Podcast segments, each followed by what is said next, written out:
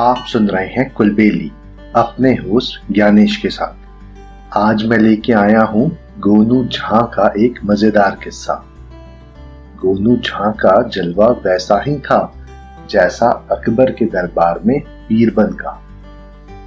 गोनू झा बीरबल की तरह ही बहुत ही समझदार और बुद्धिमान व्यक्ति थे। तो चलिए अब सुनते हैं उनका एक बहुत ही मजेदार किस्सा जिसका नाम है गोनू झा की बिल्ली। मिथिला के राजा बहुत ही दानवीर थे। उन्हें अपने राज के दान विभाग के लिए एक अध्यक्ष की आवश्यकता थी। इसके लिए वो अपने दरबार के सबसे योग्य और ईमानदार दरबारी को नियुक्त करना चाहते थे, जो सुपात्र की पहचान कर उसे अपेक्षित धन दान दे सके। बहुत सोच विचार करने के बाद राजा को एक तरकीब सूझी। राजा ने हर दरबारी को एक बिल्ली और एक भैंस दी। उन्होंने सभी दरबारियों से कहा, आप सबको जो बिल्ली दी गई है उसे एक साल तक पालना है। उसके लिए आपको एक एक भैंस दी जा रही है जिसका दूध बिल्ली को पिलाना है। एक साल के बाद जिसकी बिल्ली सबसे मोटी होगी उसे पुरस्कार दिया जाएगा। सभी दरबारी अपनी अपनी बिल्ली और भैंस लेकर चल दिए। सब अपने अपने भैंस का दूध निकाल निकाल कर बिल्ली को पूरे मनोयोग से पिलाने लगे। पुरस्कार की जो बात थी, गोनू झा भी भैंस को चराने ले जाते, उसका दूध निकालते और सारा दूध बिल्ली को पिला देते।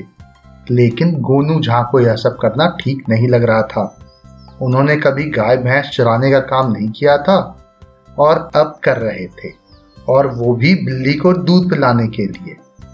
वो बहुत दुखी थे। उनकी पत्नी भी बहुत नाखुश थी क्योंकि उनको भी भैंस की और बिल्ली की सेवा करनी पड़ती थी। एक दिन ऊब कर गोनू झा की पत्नी उनसे बोली, देख लिया आपको भी और आपके राजा को भी, यदि बिल्ली को दूध पिलाते ही जिंदगी काटनी है तो इससे अच्छा तो मैं अपने मायके चली जाऊं, कम से कम वहां सुकून तो मिलेगा। गोनू झा ने अपने पत्नी को समझाते हुए कहा, मैं खुद भी दुखी हूँ, आप दूध उबालिए, मैं बिल्ली के लिए कुछ उपाय करता हूँ, मेरे दिमाग में उपाय आया है। गोनू झा का आश्वासन सुनकर पत्नी झुंझलाते हुए रसोई में चली गई और कुछ ही देर में खौलता हुआ दूध लेकर गोनू झा के सामने रख दिया।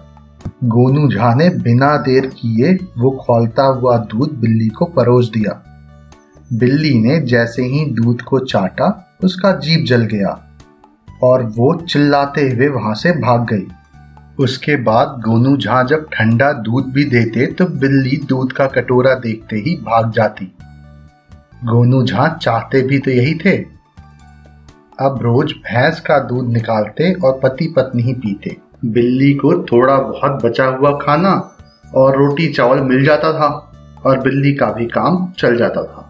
धीरे धीरे पूरा साल बीत गया। सारे दरबारी अपनी अपनी बिल्ली लेकर राजा के समक्ष प्रस्तुत हुए।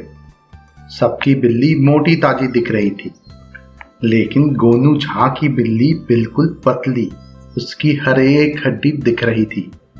गोनू झा की बिल्ली को देखकर सभी दरबारी खुश हुए क्योंकि उनको लग रहा था कि ये सब देख राजा बहुत नाराज होंगे और गोनू झा को दरबार से निकाल कर बाहर कर देंगे। जब राजा ने सबकी बिल्ली देखी तो बहुत खुश हुए, लेकिन जब उनकी नज़र गोनू झा की बिल्ली पर पड़ी तो उन्होंने गोनू झा से पूछा, आपकी बिल्ली मरणासन क्यों दिख रही है? इसकी तो एक एक हड्डी दिख रही है। क्या आपने इसे दूध नहीं पिलाया? गोनू झा बोले, मैं क्या करूं महाराज, मुझे जो बिल्ली दी गई उसमें कुछ गड़बड़ है। मेरी बिल्ली दूध पीना तो क्या उसे देखना भी पसंद नहीं करती। मैं क्या करता, किसी तरह दाल चावल खिलाकर मैंने इसे जिंदा रखा है। गोनू झा की बात खत्म ही हुई थी तभी एक दरबारी बोल उठा, महाराज गोनू झा की बात सही नहीं लगती। बिल्ली और दूध से भागे, ऐसा तो हो ही नहीं सकता। दरबार के सामने इसकी परीक्षा लेनी चाहिए। राजा ने उस दरबारी की बात पर सहमति जताते हुए बिल्ली के सामने दूध परोसने का आदेश दिया। दूध जैसे ही बिल्ली के सामने आया, बिल्ली भाग खड़ी हुई। वहीं जैसे ही दूसरी बिल्ली को वो दूध दिया गया, दूसरी बिल्ली सारा दूध गटक गई। गोनू झा की बात सच साबित हुई, लेकिन राजा को ये समझते देर नहीं लगी कि इसमें गोनू झा की तरकीब छुपी है।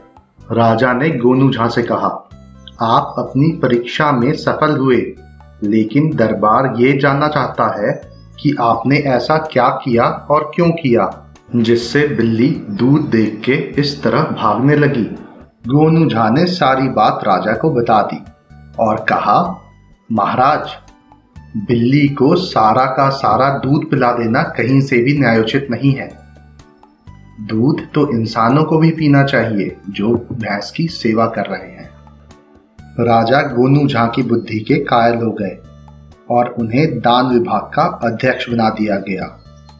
दूसरी तरफ राजा ने अपना वचन पूरा करते हुए सबसे मोटी बिल्ली वाले दरबारी को पुरस्कार दिया। मुझे उम्मीद है आपको ये कहानी पसंद आई होगी। ऐसी और कहानियां सुनने के लिए हमारे चैनल को लाइक और सब्सक्राइब करें। इस कहानी को ज्यादा से ज्यादा शेयर करें। जल्दी मिलते हैं एक और नई कहानी के साथ।